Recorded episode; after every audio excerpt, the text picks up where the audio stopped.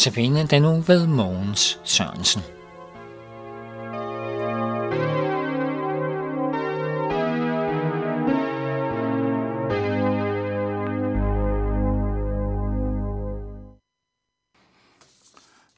Denne uges notabene har som tema Jesu jeg-ord.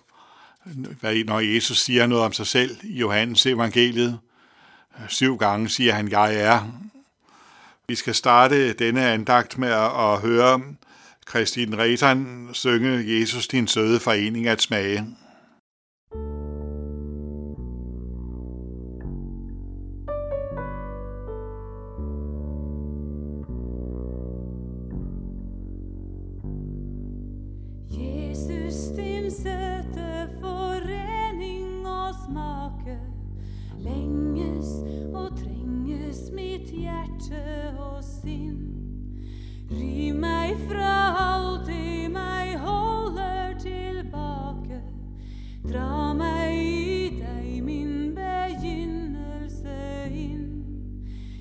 my man.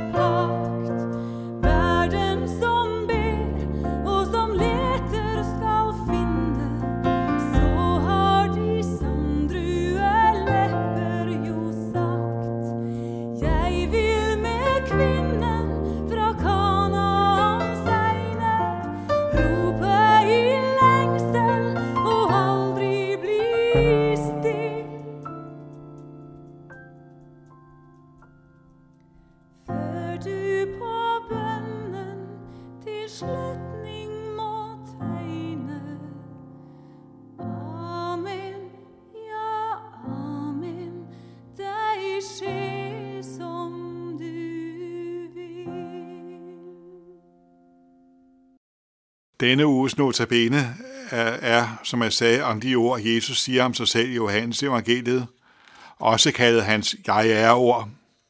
Syv gange siger han, jeg er, og dermed siger han et eller andet om sig selv.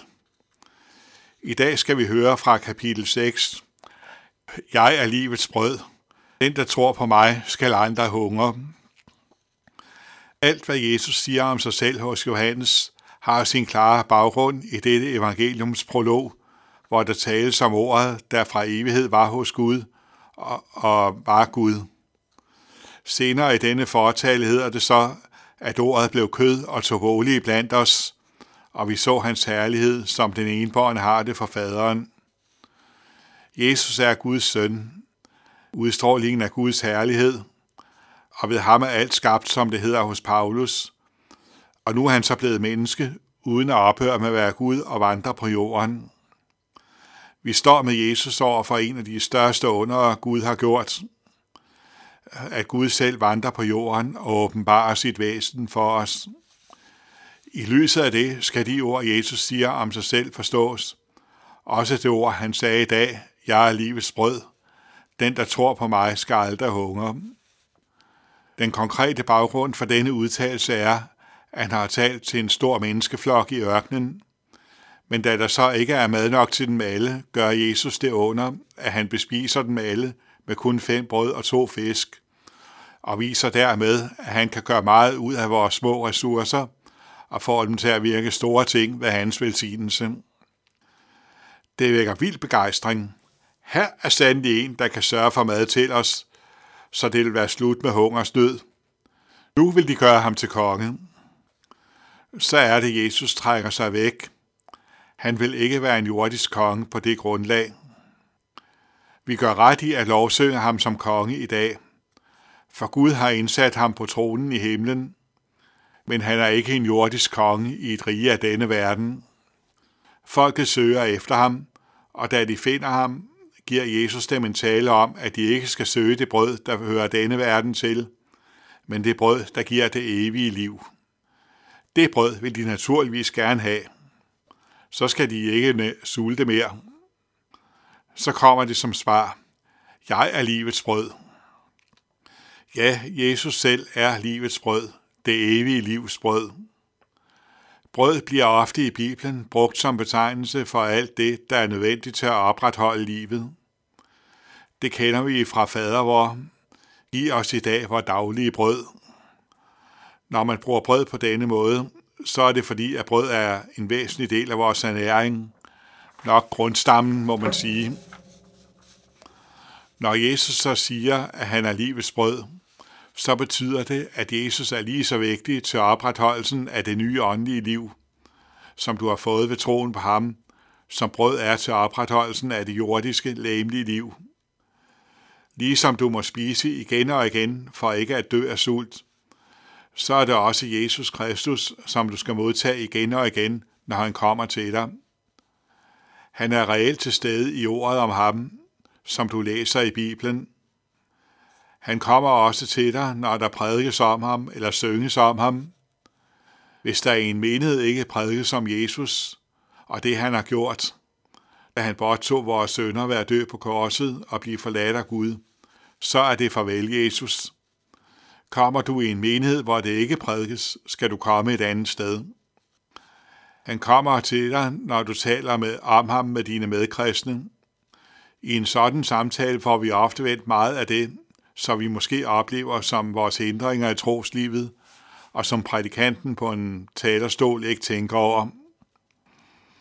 Han kommer til dig i nadverens brød og vin. Her kommer han til dig så personligt og tydeligt, at du ikke kan være i tvivl om, at det gælder dig. Han er i den dåb, som du blev dødt med. Tænk over den som et personligt tegn på ham, som et hvilesestegn, at du er videt til ham. Ja, han er livets brød. Han er det afgørende næringsmiddel til at opretholde det nye liv, som du har fået i troen. Det ville han heller ikke kunne sige, hvis det ikke var fordi han var Gud selv, Guds egen søn. For kun Gud kan give liv. Fordi han er Gud selv, kan han være livets brød, føden for vores tros liv. Den, der tror på mig, skal aldrig hungre. Sådan uddyber han den. Det betyder ikke, at vi så ikke vil sulte, hvis vi ikke får noget at spise. Nej, denne sætning har et element af evigheden i sig. Det nye liv er det evigt liv, som rækker ud over døden, og vi har så del i et evigt liv, hvor vi aldrig skal dø. Lad os bede. Kære Jesus Kristus, vi siger dig tak, fordi du er kommet til jord og blev vores frelser. Tak fordi, at vi i dig har alt, hvad vi behøver til det evige liv og til frelsen. Tak fordi, at du giver os alt. Når vi har dig, har vi jo alt, og vi glemmer det så let, men vi beder om, at du vil minde os om det. Og vi beder om, at hver enkelt af os må huske at tage imod dig igen og igen, og igen og igen se hen til dig som vores frelser. Vi beder om, at du vil give, at du også må blive prædiket. Giv alle prædikanter at kunne prædike sandt og ret om dig som frelseren, og giv, at det også må blive modtaget i troende hjerter. Fader vor, du som er i himlene, helliget blive dit navn, komme dit rige. Ske din vilje som på jorden, som i himlen således også på jorden, og giv os i dag vores daglige brød, og forlad os vores skyld, som også vi forlader vores skyldnere. Og led os ikke ind i fristelse, men fri os fra det onde, for dit er riget og magten og æren i evighed. Amen. Vi slutter denne aftens notabene med at høre O kom dog til frelseren, sunget af IM og LM Strengekor.